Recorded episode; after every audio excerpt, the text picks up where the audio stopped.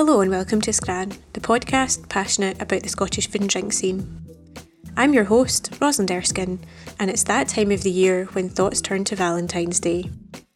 Love it or hate it, we can all get on board with one of the more palatable trappings of the season chocolate. On this episode, I enjoyed a first time experience pairing whisky and chocolate. The results were surprising. I was guided by Rachel McCormack, author of Chasing the Dram, and Cameron Dixon of Bare Bones Chocolate. Then I headed north to speak to Jamie Hutcheon, who, from a young age, was enchanted by the kitchen. He turned this passion into a career and now runs Cocoa Ooze. He tells me about the challenges faced by a small chocolate business and all about why he loves it so much.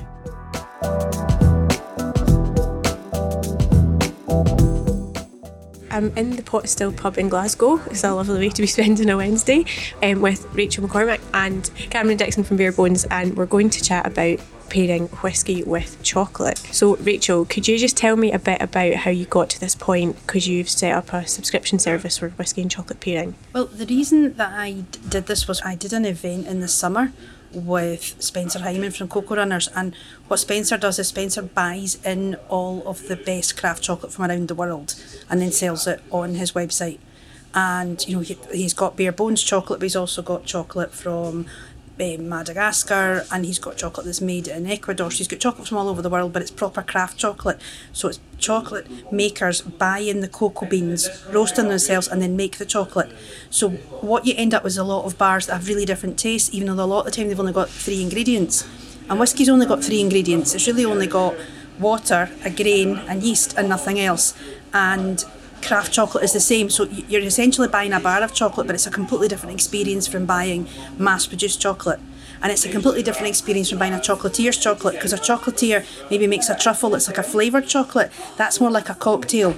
These bars are more like having whiskey because they are all the same ingredients with massively different tastes depending on the cocoa beans they've used, the percentage of sugar they've used, how the how the chocolate maker themselves has made the chocolate, and it's just, it's really the same with whiskey. And it really amazed me about how, to me, it's normal that a whiskey with the same ingredients tastes really different, and it wasn't normal that chocolate with the same ingredients could taste incredibly different. So I've really just fallen in love in the past few months with craft chocolate, and I've basically spent about six months drinking whiskey and eating chocolate.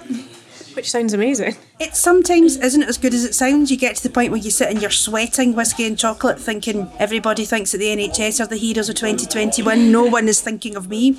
But you know, there are worse ways to spend a day. What's your background? I mean, you've you've been in whiskey for a long time. Is that right? Actually, my background is what I know about is Spanish food. I do a radio program on Radio Four, sometimes called the Kitchen Cabinet. But I I worked quite a lot of years in London doing a lot of promotion of Catalan food because that was the food in Spain that I knew the most. What happened was was nobody wanted to give me a book deal because it was coming to the point where, because my surname is not Lopez and neither is my granny's surname Lopez, nobody wanted to give me a book deal at all about Spanish food. And then I kind of was looking at Scotland and whisky, realising that so much of what I know about Spanish food and culture in Scotland is very much around whisky. People do and say things about whisky that Spanish people do and say about food. You know, if you see people who like whisky from Scotland, very often their favourite whisky is either the one they had with their parents or the whisky from the place that's near where they're from. And that kind of localness is with whisky is something that I don't think Scottish people actually pay much attention to. So that was my interest in whisky was very much about it culturally and what it means to Scotland in the way that that food and food and wine means to Spanish people. So that's kind of how I got into whisky, and then I found it really, really interesting as well the different flavours you get from the same ingredients. And it's now kind of how I've got into craft chocolate because again, it's the different flavours you get from the same ingredients. And are you seeing this as a way to kind of bring more people into whisky or just part of people's education, or what? What's the kind of goal for this? Honest, what I really think we need to do is it's trying to bring people that drink whisky into craft chocolate because I think they're missing out. I think they see chocolate as something quite frivolous, and they're maybe used to very sweet truffles. And I think people that like the different flavours of whiskey would really like the different flavours of chocolate if they gave it a chance and paid attention. I mean, one of the problems you have, I think, about selling craft chocolate is that you can buy a bar for a pound in, in the supermarket. Um, whereas uh, you know craft chocolate bars maybe start about six seven pounds and can be as much as ten and eleven pounds at the same time, people who are in whisky understand that you can buy a bottle of whisky in the supermarket for £10 and they don't buy that. They go and buy other things because they understand that what they're, they're, getting what they pay for. And trying to get whisky people more into chocolate is is a really I think is a really good way of doing things. One of the other things I think is the whiskey industry is kind of where the craft chocolate industry would like to be, in that you know people get a decent wage for growing barley for the whiskey industry. You know farmers in Aberdeenshire do quite well out of the whiskey industry, and traditionally cocoa farmers have done incredibly badly out of the chocolate industry. You know they've destroyed the rainforest. You know there's child slavery problems, and the big thing I think with craft chocolate is because they're buying the beans direct. Often there are really big projects where the farmers are getting paid three times the amount that they were getting paid from someone else. It's given them a chance to grow back the rainforest. They're growing really good types of cocoa beans. So you're getting different types of cocoa beans on the market and they're able to educate their kids. And I think that's something that people that like whiskey would should really help to support because in the end one of the reasons the whisky industry is so successful is because the people in the industry are treated well. And just to go back to a little bit about you, your knowledge and understanding of Spanish food and culture, is that a family thing? Well, I lived there for about seven years. I lived there for most of my 20s. So that was what I knew. So when I moved to London and started to do food stuff, I just did Spanish food stuff because that was what I knew. And I knew something about Scottish food, but not very much. Is your family like foodies, or did you come from that kind of background? Um, think we probably, when I was growing up, spent more on food than most people did. Yeah, I suppose. I mean, for them, food was something important. I mean, if we had extra money, we got better food. We didn't get more stuff you know, they, they kind of moved from say, sausage casseroles twice a week to steak once a week when there was more money. So yeah, they were quite interested in food and they could see the importance of it. To just go back to the chocolate whiskey, mm-hmm. you're it's available now. Is that right? Yeah, it's available online on the Cocoa Runners website. So if you look up the Cocoa Runners website, you'll see we've got you can you can sign up and you can get a gift box, or you can get like a, a subscription and you'll get three 50 mils of whiskey and three chocolate bars every month. And I think um, our third box will feature um, some bare bones chocolate. Can't remember exactly with which whiskey, so I might have to try that again. Try, I might have to try the whiskey again to see which goes. But in the third box, you'll be getting some bare bones whiskey in the box. How does that sort of sit with you? I mean, obviously it's quite good for you, but is this like a new sort of way for you to think about your chocolate? Yeah, definitely. Because at the start, all we were doing was experimenting with chocolate and just focusing on how to get the most incredible flavours from a cocoa bean and we did that for a long time and then we paired it with wine and that was incredible. And then and then when we sat down with Rachel and tasted some whiskies it was just this whole other revelation again. The two when they pair it's incredible because flavours come from each that you don't expect. So we're going to do a whiskey and chocolate tasting now. As I said, we're in the pot still, so that's where we've got the whiskies from. And we've got three whiskies and three chocolates. So Rachel, what are the whiskies and what are the chocolates? So the first is a Glencadam number 10, a 10 year old. So it's quite a soft Highland whiskey. And I'm really surprised at what I found it went with the other day is, is a milk chocolate from a company called Pump Street, who are based in Suffolk, and it's a 58% Madagascar milk chocolate. So their beans are from Madagascar, from an estate. It was set up by a Swedish guy who was trying to kind of get again do that do that thing where cocoa farmers were getting a decent living. So they created this big estate to make really good cocoa beans. So we're doing that's the first one. The second one is an Auchentoshan 12 and it's been aged in a sherry cask and a bourbon cask, and it's I to remember it.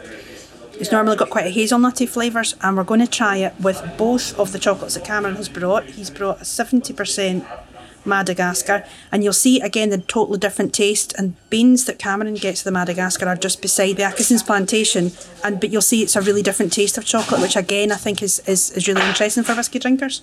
But we're going to try the Auchentoshan with both the Madagascar and his a uh, single origin a salted dark milk chocolate, uh, which is 68% from the Dominican Republic, with the Auchentoshan. And then we've got an Ardbeg 10, which is, you know, kind of your standard Islay whiskey, which is really peaty. And we've got different chocolates, so we're just going to see which one that matches with, or if it matches with one of the bare bones chocolates or something else we've got.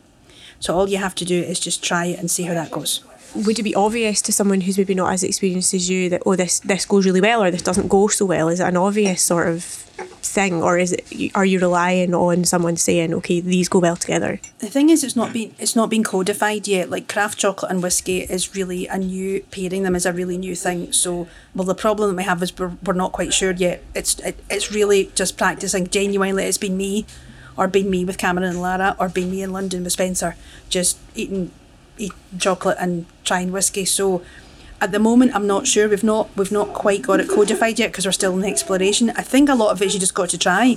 And I mean, I have sat there and thought, oh, that'll go really well with that. And then I've tried the whiskey and tried the chocolate and gone, oh, that doesn't work. And then something else that I've thought, oh, that won't go. Let's try it. And we try it, and we're like, that's amazing. First thing you do is you take the whiskey, and then you smell the whiskey. So this is like the Glencadam, and then you have a wee sip of the whiskey, and you can let that that go right round your mouth. So you've got the flavours of that, which is kind of quite soft, it's kind of green. And then what you do is you take a tiny bit of the chocolate, so I'll give it to you, and don't chew it. What you do with the chocolate is you let the chocolate melt in your mouth until you've got the proper flavour of the chocolate. And once you've started to melt and you can feel the flavour of the chocolate in your mouth, you can feel the textures of it coat, your mouth. Runners have done a, a big flavour wave that you can actually just download from their website about how the chocolate tastes so that you can start to look at that and and see whether something's silky, whether it's soft or whether it's oily or whether it's waxy, what kind of textures it has, what kind of flavours it's got in your mouth. And when you've still got a wee bit of chocolate in your mouth and you can still taste the chocolate, have another wee bit of whiskey, and you should see that what you should get is a third flavour. I've made a rookie mistake by putting the whole bit in at once. Put a tiny bit in. Well, I've got used to putting tiny bits in because I end up having to taste so much. You've you got the flavour in your mouth now? Have another wee bit of whiskey. Now, that to me brings out almost a sulphur taste at the very beginning of the whiskey. You get a creaminess in the chocolate that you did you didn't get with the chocolate on its own. And I think you get a really nice aftertaste that doesn't. It's not burn. It's not a burnt, but you get you get more wood from the whiskey. And then the chocolate, if you keep keep it going a wee bit, it's not as sweet as it was. It, it's a really different thing. I think you get the because people have been doing chocolate and wine f- flavourings, but some pairings. But the one of the reasons I think whiskey works better is because it's got those stronger flavours than wine has, obviously because they're more concentrated. So when you have the flavours concentrated of chocolate and then you've got the flavours of the whiskey, it's they, they match better, that you get a much better hit. The only problem is when it doesn't work, it makes chocolate tastes terrible and whiskey tastes off. And whiskey never goes off. You have a really nice whiskey and a really nice chocolate and they don't go. I mean, Cameron, I'll tell you, we like we've been in, in his factory and he's gone, my chocolate's terrible. And we're like, no, it's. it's like then it's like no, it's not. I mean, then he tries it something with then he tries it with another whiskey and he's like, oh my god, this is amazing. I didn't know my chocolate tasted like that. So sometimes it doesn't work, and the only way you can know is by trying. So, what do you think of that? I thought that was really interesting. I thought it brought out a lot more of the caramel notes of the chocolate. So, uh, you're a whiskey drinker anyway, so it's been quite in- interesting for you to sort of see that side of whiskey. No, I haven't been drinking whiskey, which has been really interesting. Doing the whiskey tastings with Rachel without chocolate and then and then with chocolate was pretty amazing. Learning how similar they are. So now we are. Now let's try the Auchentoshan 12. Now I don't know how this will go, so we're going to try this with two different chocolate that of two different bare bones chocolate. It's a seventy percent Madagascar bean. It's a dark chocolate, so it doesn't have any any milk powder in it. And there's another one which is a sixty-eight percent Dominican chocolate, and it's got salt in it. And salt generally goes goes incredibly well with a briny whiskey, but we're going to try it with an Auchentoshan, which is quite soft and got quite a lot of hazelnut notes. And it might not work, but you have lovely chocolate and you have lovely whiskey, and we need to give it a go. Yeah, this could be interesting. You want to um, finish your. Just you just um, Just down it. yeah, I'm afraid you'll- Uh, it's quite rich in your mouth. Like I can see why you've been needing to drink lots of water and stuff. you start to get a feel for things. But I think in the next, I mean, I think to be honest, one of the things that we'll do with whiskey, the whiskey and chocolate is we will start codifying it in about in the next few months. At the moment, we're just kind of playing around and experimenting and seeing what works. But um, we'll, there's probably another couple of people that we'll work with. There's a professor of philosophy at Taste at UCL, Barry Smith, and he'll probably work with us to help codify what works and what doesn't so that we've got a much better idea than just try some. But the problem is we're at such early stages right now, it is very much try chocolate, try whiskey, see what you think. And when you say codified, do you mean put it down as in this is definitely how things are going to work? There are always exceptions. It's the same with any kind of wine tasting or any kind of chocolate. You know, you make a chocolate, you take a cocoa bean and you do a certain thing to it and you assume this is the taste you'll get and it isn't always the taste you get. But ballpark, in the same way I suppose with whiskey, you've got ballpark flavours. You know, Islay whiskey, there are some really soft Islay whiskies, there are some whiskies on Islay that don't have any peat in them. But there's a ballpark Islay flavour, there's a ballpark Speyside whiskey. Again, there's a great variety within that. And also nowadays, especially different distilleries are doing peated whiskies or they're doing unpeated whiskies. So there are always exceptions, but you at least need to know the general direction you're going in, which is what we're going to try and work out in the next sort of next year. That's one of the plans. Okay. So, well, we'll try this. See what you what do you think of the open what do you think of the Auchentoshan? It's nice, really sweet. It's really sweet and really hazelnutty, and I'm wondering about the dark chocolate with the salt. This will either go be the most amazing thing, or it won't. Let's hope. But I mean, this is the thing. I mean, you start off with really good chocolate like, like we have, and really good whiskey like we have. You know it'll work. You just have to find the one that works. Let's see. Oh yeah, it's the salt. It's the salt. It's a good idea with that because it's a total contrast. That makes that whiskey taste really different. You don't get the same haze on that note. You almost get cream tones coming through from the chocolate um, when paired with the whiskey, although there's no milk, which is really interesting. It really changes the chocolate. It brings out tones that you do, you didn't notice before, and it does the same with the whiskey. That's what you're looking for. That was unexpected. I wouldn't have automatically gone for something like an Auchentoshan and a, a dark salted chocolate, but that actually works really well. Because you were saying earlier the salt would be better with like a kind of briny, kind of almost like seasidey old Pulteney or something. Yeah, that was the one I, we paired this chocolate with before with Old Pulteney, and it was fabulous. But this is really nice, but it's just a different nice. Which I think is again, it's really interesting. It's, it's they go together, and some go better than others, but also you get different ways they go together. This, if we had Old Pulteney, I think you would feel there was notes brought out in the chocolate that aren't being brought out with Auchentoshan, but there are other ones that aren't that that you wouldn't notice that you do notice because you have an Auchentoshan. It is fascinating because, like you say, both things are three ingredients, or, and the sort of things you can get from them are almost endless when you start putting t- them together. I think the problem is, is that so many people are used to this with wine tasting and think end up thinking it's really pretentious. But if you actually pay attention to this kind of thing, it's really good fun.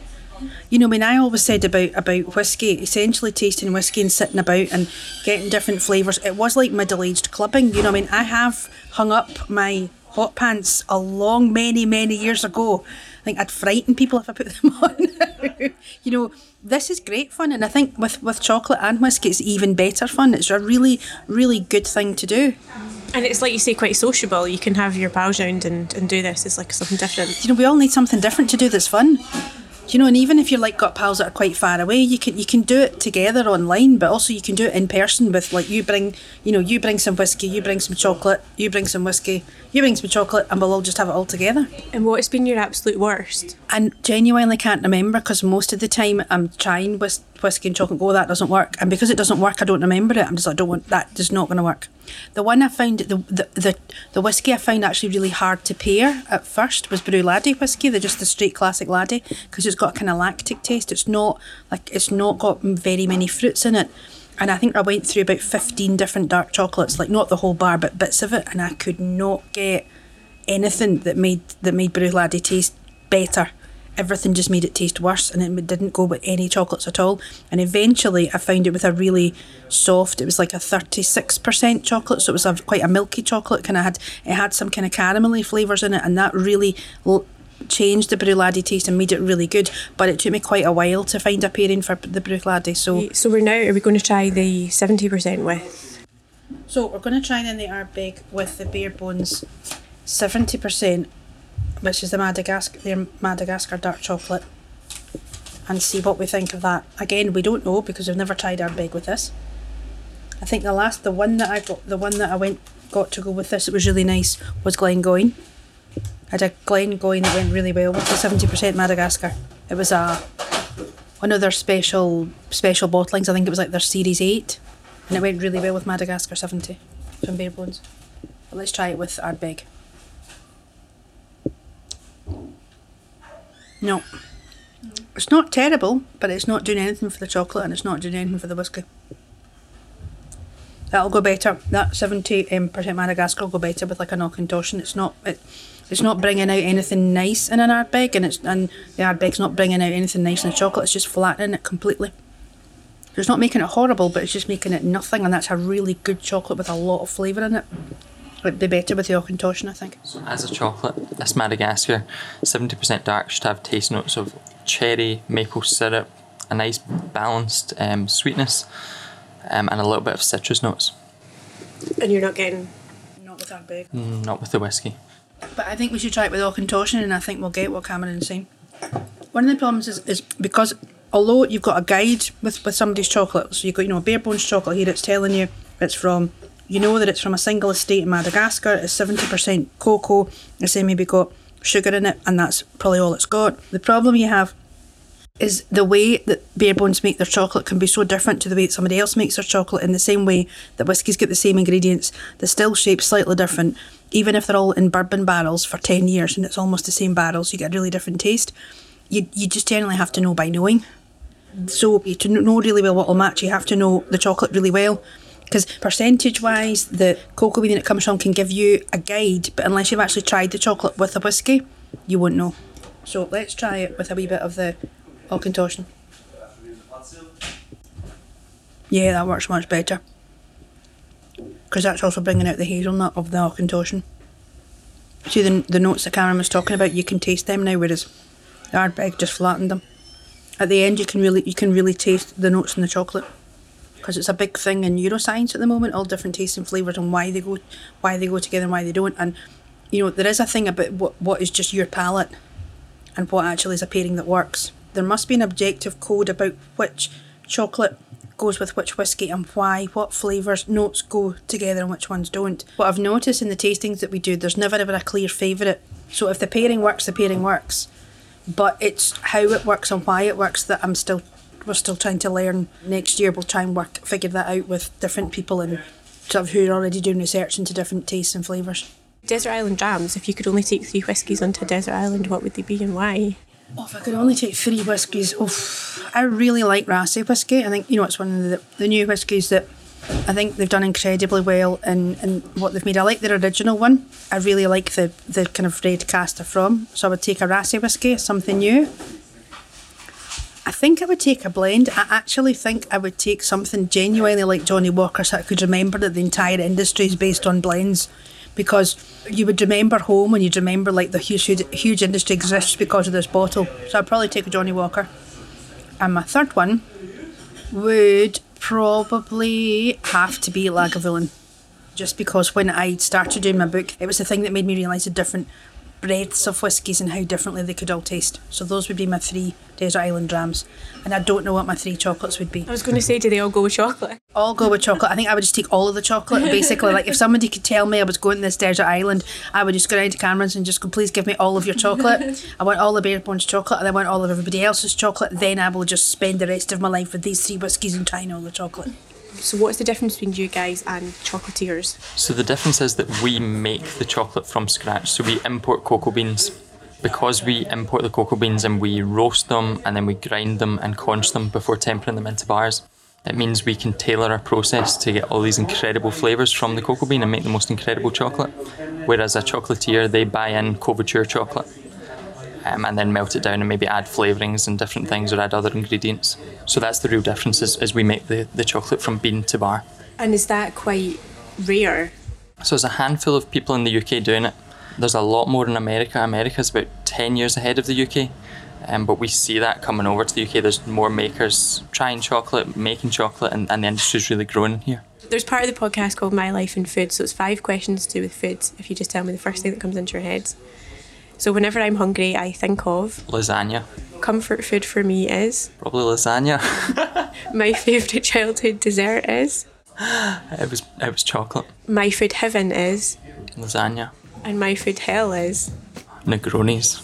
Well, thank you very much. Thank you. Thanks very much for having us.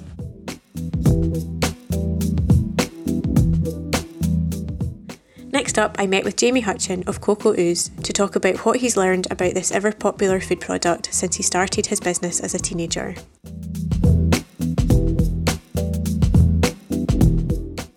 We are here today to talk all about chocolates, which is a great topic of conversation. But before we get into all that, how did the business come about? Have you come from a kind of foodie background, or, or how did it all how start? I've founded the business when I was 17, uh, back in 2008, so quite a number of years ago. Uh, my background is a chef. I started in catering from about 13 years old, helping a friend's pub, making some meals at the weekend. I then started an apprenticeship in uh, food at a five star hotel in Aberdeen and really started to fall in love with the patisserie side. Um, and what I found quite interesting was how intricate it was. It wasn't just a case of how to make a batch of scones with my nana when I was eight years old. It was actually the intricate things that can go really right or also can go quite wrong um, in the kitchen. And one thing when I was doing my apprenticeship was actually the chocolate side was so fascinating. And I think what I was more used to was just consuming a bar of chocolate and not realizing actually what goes into a bar of chocolate. Uh, it was more about the, you know, me enjoying it and tasting it. I then went on a training course and learned all about the art of chocolate making, and that's when I really fell in love with it. And what I most enjoyed about it was, you know, the understanding the flavors and fusions and different compositions that chocolate can create and really have a different textures and, and mouthfeel on it. So I've got that foodie background. I'm a complete foodie at heart. And do you come from a family of foodies? I'm probably the only family member that's kind of took the catering career path, but my nana was involved um, in kitchens very early days, but not so much from my kind of my parents, brothers or sisters. I kind of was the kind of first one in my immediate family to take that, and a huge step, you know, leaving school, you know, not so much academically, going straight into to kitchens, working 18, 19 hours a week but what I liked about it is the buzz, the creativity in that. And do you remember what your first kind of memory of food is? Like, do you have a sort of standout thing where you think, wow, that's kind of what got me into like this love of it? I think my standout memory was probably helping my mum and nan in the kitchen baking. I remember every year for my eighth birthday, I always used to get something related to kitchen or the new gadget. I remember one year um, getting a Jamie Oliver cook set and apron, and I thought I was the kind of the best chef in the whole wide world and I was going to, you know, be on TV and do all this in, in, in future. So it was quite an interesting, you know, from such a young age. Um, and that's all I kind of, all I knew was food. My hobby was the kitchen effectively and that's all I knew. So I probably had a, a career destined for me by my love. But I think that that equated probably to my love for eating the product as well. Like us all, you know, we're probably all natural foodies at heart. But for me, it's it's both sides, the making and the eating. I think some people could be very much enjoy making it, you know, or, or, or vice versa. But um, certainly, I call it quality controlling. Yeah, that's a good point. um, and do you yourself? This is probably a daft question, but do you yourself have quite a sweet tooth? Yes, um, and I think I think the thing is everything in moderation. But for, for me, I am a you know I, am a chocolate you know fan at heart. I love testing new products. I'm probably a you know a milk chocolate kind of guy for if we're going to profile it. But something simple, orange, honeycomb, these sort of things. I also do like to be quite adventurous with some of the, the products that we do try to make, um, but I do like things sweet. But I'm always disappointed normally when I go out to a lot of places. I tend to have a starter because I don't then have to be disappointed on my dessert um, because I'm always uh, quite a bad critic when it comes to that. Um, and I normally just say how I feel. So from that perspective, I kind of stick to a starter. Um, and then, you know, at least if I make something myself, I'll know I'll be happy with it using good quality chocolate or whatever it may be within that product. So can you just talk us through, for anyone that doesn't know, the sort of process of being a, a chocolatier and making chocolate? One of the guests on the podcast is Bare Bones, and I know they make chocolate, but it's a little bit different for a chocolatier, isn't it? Absolutely, yeah. So there's there's quite a lot of different intricate stages onto it. So we are a secondary manufacturer, which basically we, we add value through our tempering process. We add value through um, ingredients and flavors. So we buy a single noted chocolate that you know comes from lots of different cocoa farmers around the world. The chocolate is then um, come to us in a format where we can then process it into final products. And that's where we really add value. So that flavours that we have. So for instance, our licorice and black pepper, we actually profile the notes that you know go well with a gin. That was also a Scotland Food and Drink Award winner back in 2018, I think that was. And for us it is about that experience led that we really are the creative chocolatier and that could come from anything from our products but also our experiences we have. So, chocolate making is quite a complex subject area. Um, if you're making from bean to bar, you know, it's quite a long process. Your batch flavour profile can change. And we have done some of that in the past, but we kind of customer sit is really that added value that we offer within our products that we create. And would there be any part of your job that you would think that people might find surprising? And that's a really interesting question. And I think what people think is they almost think you're a Willy Wonka and they almost think you've got this Oompa Loompas in the background and chocolate rivers and all that and it's very much stainless steel tables, you know, melting tanks. It's a very different setup than probably what people think it is. More from a production setup, and I think people just think that we get to play about all day and make new flavors. The most surprising thing is is probably batch sizes. You know, when we're making something, you know, eh, we're still a, a relatively small manufacturer processing about five to six tons of chocolate per year, but we still make everything batch size. So the largest truffle batch will do 250 chocolates at a time. I always came up the same analogy. It was actually my Manana that taught me if you try to double a recipe, it doesn't always work. And I always think that's the same in chocolate making. It doesn't quite work out. The flavour profile, the balancing changes. So I think that's probably the most surprising thing is the batch sizes that, that we do as a company and also the labour it takes. Because people think, well, you make more quantity, the time should be less because you can automate things. With us, unfortunately, we could be making 2,000 chocolates, but that's still eight batches we need to make to, you know, to create that that. So it's still the same process that's involved within that.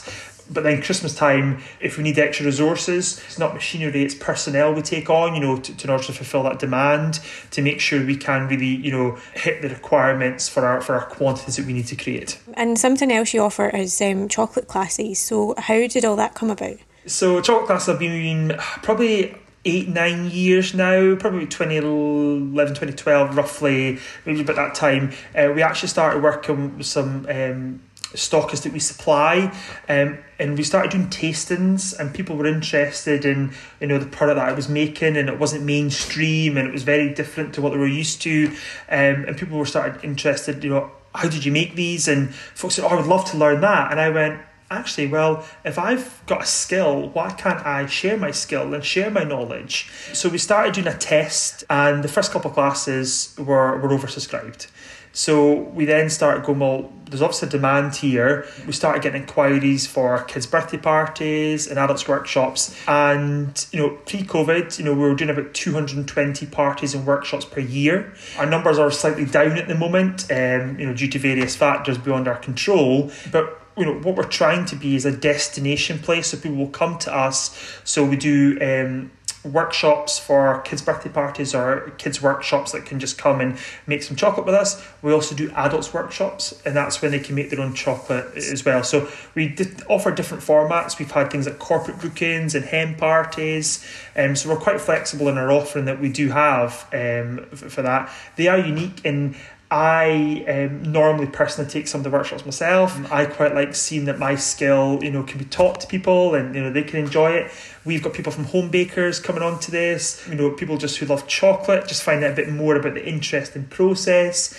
Um, we've also trained chefs in the past that have come onto our workshops. We've also trained some chocolate companies. Um, so I think for us, it's about that sort of community and you know the things that people use in a workshop they can then buy from us. So we're, we're trying to create that kind of community of kind of creative people. And it's amazing when you start seeing the, the attendees on your workshop, you know, posting on social media about some of the stuff they've made. And the biggest thing about it is having fun. You know, the structure to our workshops is very, you know, lots of choices to be made, but it is very um, enjoy yourself and, you know, do something different. And I think that's where the experience really comes in.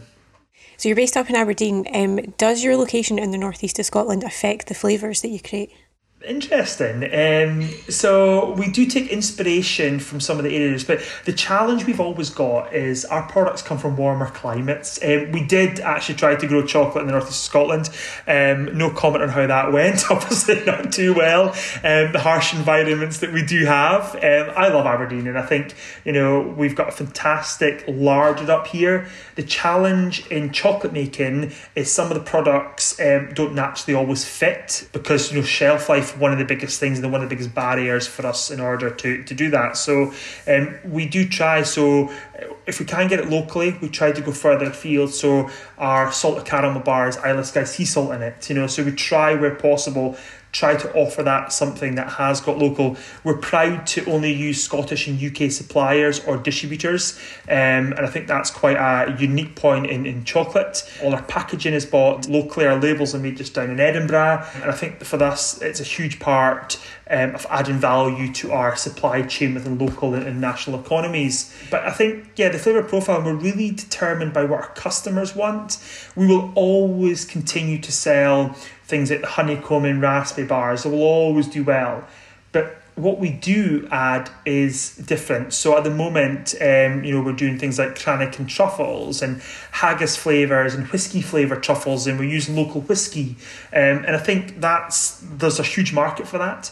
But then we offer something different with like our licorice and black pepper or maple and pecan bar um, or gin and tonic. So I think what we're trying to do is we're trying to be creative but have something that suits a wide marketplace because everybody has got different tastes and, and textures and styles that they like. So we really try to showcase that within our ranges that we create. I feel like things, chocolate pairings have become quite popular just now, and one of the things we've talked about is whiskey and chocolate pairing, but we're also, you know, you can also do gin and chocolate pairing. So how how do you feel about that, and does that kind of thing sort of drive some of your inspiration for flavours? Absolutely. You know, with us having the tagline of the creative chocolatier, we've always got a creative element to our business. And it was actually a good couple of years ago we actually started doing tasting events when we had our retail premises and we did gin and chocolate, uh, wine and chocolate, rum and chocolate, whiskey and chocolate tastings. The most popular one, surprisingly, was actually gin and chocolate because a lot of people, you know, chocolate doesn't naturally profile match with gin, but what we did was picked up the flavours, uh, the botanicals in the chocolate and that was actually one of our bars. The licorice and black pepper was matched with um, a gin here in Aberdeen, and that's where it went on to actually win the Scotland Food and Drink Award because it was so different and it was actually really enhancing the flavour profile within the gin, but equally the flavour profile in the gin enhanced the chocolate. So it was really a kind of, you know, a match made in heaven from that perspective. Um, whiskey is probably one of the single markets that's still um, you know, really important to us. Uh, we supply a lot of distilleries. We also private label products and make for other people as well. We also supply the Scotch whisky experience in Edinburgh. We've done that for a number of years now. So we profile a Highland, a Lowland, Speyside, Islay, and a Campbeltown bar, and that's really you know a single kind of noted flavour that should match the complexities within that region um, of whiskies that sit within it. So I can I continue to see that that experimental flavour profile equally as being as strong in the future because we get the inquisitive consumer. And I think that for us is a very important for us to in order to keep, keep innovating and have that marketplace. So we're in February now and Valentine's Day is just around the corner. So is that quite a busy time of year for you? Historically Valentine's Day was never a you know busy busy time. And i don't mean to profile here but i'm a typical gent last minute so we actually this year have invested in new products. We've got six new products for Valentine's Day and ready for, for dispatch. So we're ready for last minute purchasers as well and um, to make sure they do get there um, for the day. Um, but we've really actually, you know, invested a lot of imagery on our website really to showcase our quality of products through screen um, and really trying to get people to, to understand, you know, who we are, what we're about. Um, we've got some personalised options there. Uh, we've got our heart hot chocolate bombs so instead of doing the standard round ones, you know, we went heart shape this year. So really done something slightly different. And uh, when you look at our range against a lot what's in the marketplace, what we're trying to do is, is have that unique offering within our products. Um, so I hope, you know, that it's we've had a We've had some pre-orders in already, which um, has been really fantastic. Um, so it helps us forecast and demand, um, and that will then lead us into making some more writing up, up until the day. Um, and I really hope that people enjoy our creations. Nice. And do you have any plans yourself, or is it going to be last minute?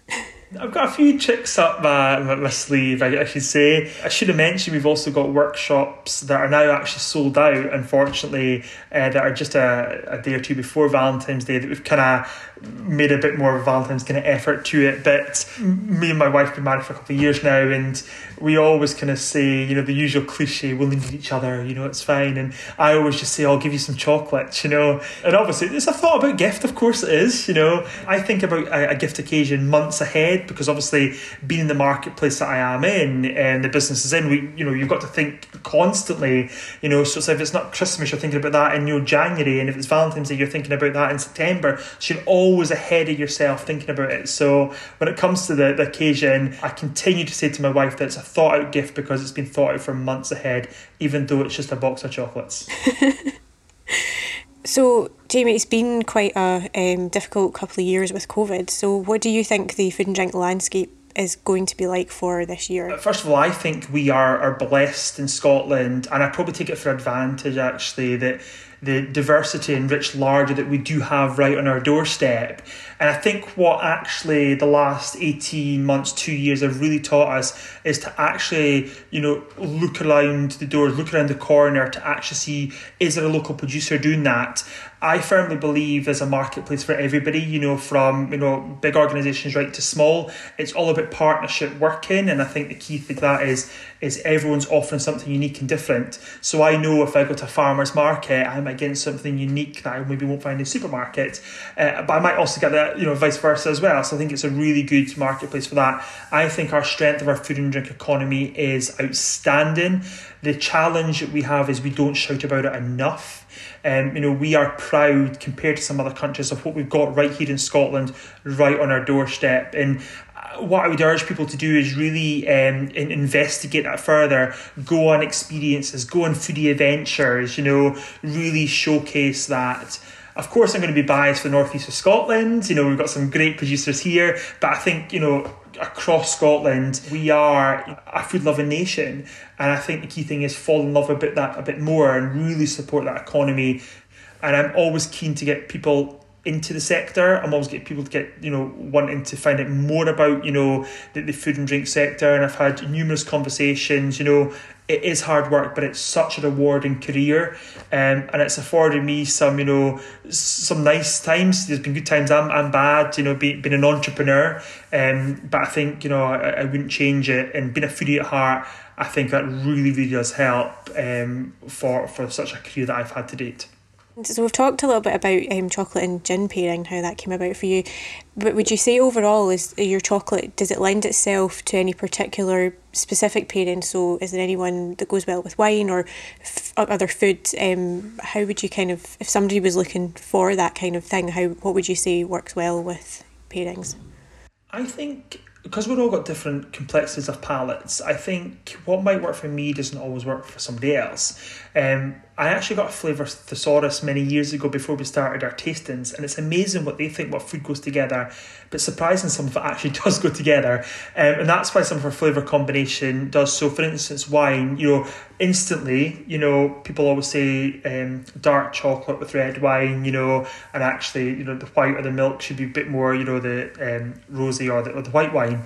Again, if you want you know, dark chocolate with white wine, what works for you might not work for me. So I think each to the individual from that perspective. But what I would say to people is really be adventurous um, with it, and just because you don't think it might work, actually could really work. And I think that's what I've tried to do through our tastings and our workshops, really kind of distill that creativity in people um, and try that flavors and try to see if it works because you'll be surprised actually what does work. And yeah, the key to this whole idea of food pairing for me was this flavour thesaurus, and it was actually a wine expert that actually put me onto it. And when we're doing the wine tastings, I was like, how am I going to come up with these you know unique ideas? Because I've got a hundred one ideas in my mind, and I'm really trying to distill them into what would actually work for for, for you know an audience that's got different palates, and and that can be a challenge because you're trying to preempt something that you think is you know, fantastically but you might not get such a you know a warm response. Every time we always did a tasting, we always did you know a bit of feedback. You know, what did you do? You think it worked? You know, and if it didn't work, we'd then refine that process. And what you actually find there was some metrics into that of certain flavors that worked better with things that didn't. So then we could actually pull them out, put them into other products, and showcase that flavor better. And that was really good from that perspective. So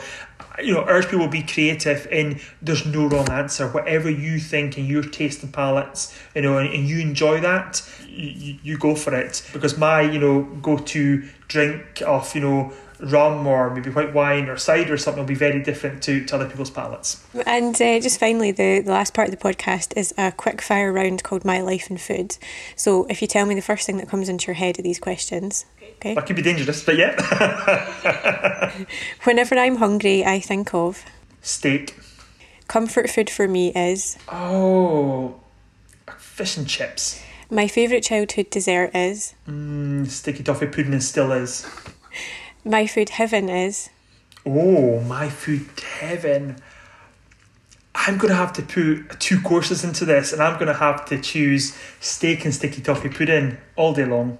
And my food hell is? Really strong fish. I'm not really a big kind of fish. I like kind of haddock and salmon, but yeah, fish, some really kind of strong fish, I would say. Not for me, unfortunately. Well, thank you very much. And I'm looking forward to having some chocolate now. and I'm sitting here going, it's cup of tea time and it's chocolate time. yeah, exactly. I'm thinking the exact same.